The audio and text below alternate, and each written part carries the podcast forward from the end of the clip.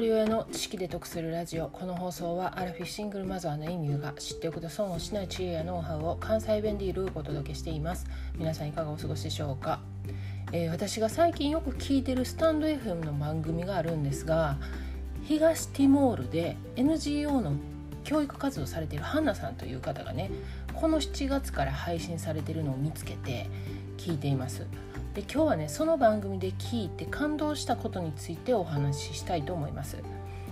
彼女はね幼少期から九州で育って、まあ、海外ボランティアをしてマレーシアカンボジアタイで NGO 活動をされて今現在夫さんと8歳と5歳の娘さんとね家族4人で東ティモールで NGO 活動しながら生活されているそうです。で二十歳の時にね上の娘さんを出産されたということですので、まあ、現在ね20代後半やと思うんですけれどももうお若いのにねとてもしっかりとしたその教育の軸を持ってらっしゃってでまたね現地でその教育活動されてるっていうことでねもうほんと素晴らしい。で自分の20代後半をね思い返してみると、まあ、毎晩飲み歩いて週末はクラブ通いして自分のこと以外考えられへん思考回路の脳を持っていた時なんですよ年代なんですよね。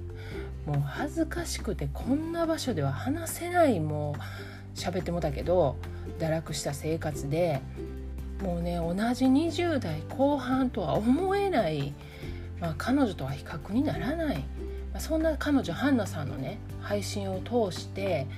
違う世代の教育観点であったりとかまた違う国の教育に関する価値観なんかをね知ることができるんですよね。で日本で子育てしてても、まあ、他国の教育とか価値観を知るっていうのはとても大切なことなので私にとってはめちゃめちゃ興味深いんですよね。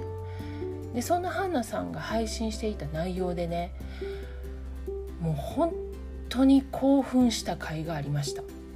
でその放送のリンクを概要欄に貼っておくので、まあ、詳しい内容はそのハンナさんの放送で聞いてください。でどういう内容かをざっくり話しするとハンナさんがね最近現地で知り合った日本人女性の話やったんです。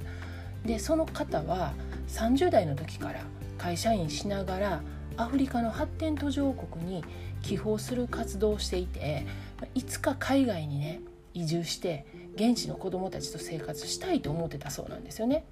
で発展途上国の子どもたちと生活をするには健康でいないといけないっていうことでねで若い頃から食生活とか、まあ、ストレッチしたりとか、まあ、健康に気をつけていてなんと74歳でアフリカのルワンダに移住して6年間でその後81歳で東ティモールに移住して3年間ご自身で団体を立ち上げて現地の子どもたちに現地の言葉で作った絵本を届けるという活動をしているそうですもうこの配信聞いて大興奮してね朝からもう一人で「えー!」って言ってもう語彙力ないから、まあ、娘に偉そうに言われへんねんけど娘が言うような単語で「えどうしよういやめっちゃ感動するやばいやばいって言って一人でずっと喋ってたんですよね。ほんでもついにねその朝寝てる娘の横行って「超聞いて」って言って「あの今さ」ってスタンド FM のラジオでこんな話聞いてんって言ってもう話しても娘が「ほんまやめてもう朝からほんまやめて」って言われながらねもう興奮冷めやらない状態でね。もうねこれねまあ本当にそのうまく言葉には言えないというかもう言わん方がいいと思うんですけどもうこの感動多分伝わると思うんですけどとりあえずねその勇気と元気が出たっていうことしか言いようがなくてもうねよし頑張ろうって。何をか分からんけどとりあえず私も健康に気使ってまあ筋肉だけはつけとかなあかんわと思ってね再度気合が入ったんですけれどもでねまたその方は英語がねほとんど話せないとおっしゃってたそうなんですよね。でハンナさんが言うてはったんですけれども言葉が通じないからこそ人にねたくさん微笑みかけてきた努力が、お顔や雰囲気に現れているとね感じたっていうことなんですよね。もうそのことにもすごく納得してね。いやもうめちゃくちゃええ話聞けたなと思って。でこの私の配信をね聞いてくださってる方にもこの話も本当に共有したいと思って今日お話しさせてもらったんですけれども詳細はねこのハンナさんの番組を概要欄にリンク貼っておきますのでよかったらそちら行って聞かれてみてください。でこのね絵本を届けるっていう活動をされてる方なんですけれども私ネットでねちょっと調べてみたんですけど全然出てこなくて何かその手がかりないかなと思ってね、まあ、別にその探したから何ってことないんですよ。でもどういうことされてんのかなと思って発信されてないかなと思って調べてるんですけどなかなか出てこなくて。でもこういう方がねその日本のね、まあ、高齢って言われてる方の中にいらっしゃるっていうのはこれ本当にすごい勇気やと思うんですよね。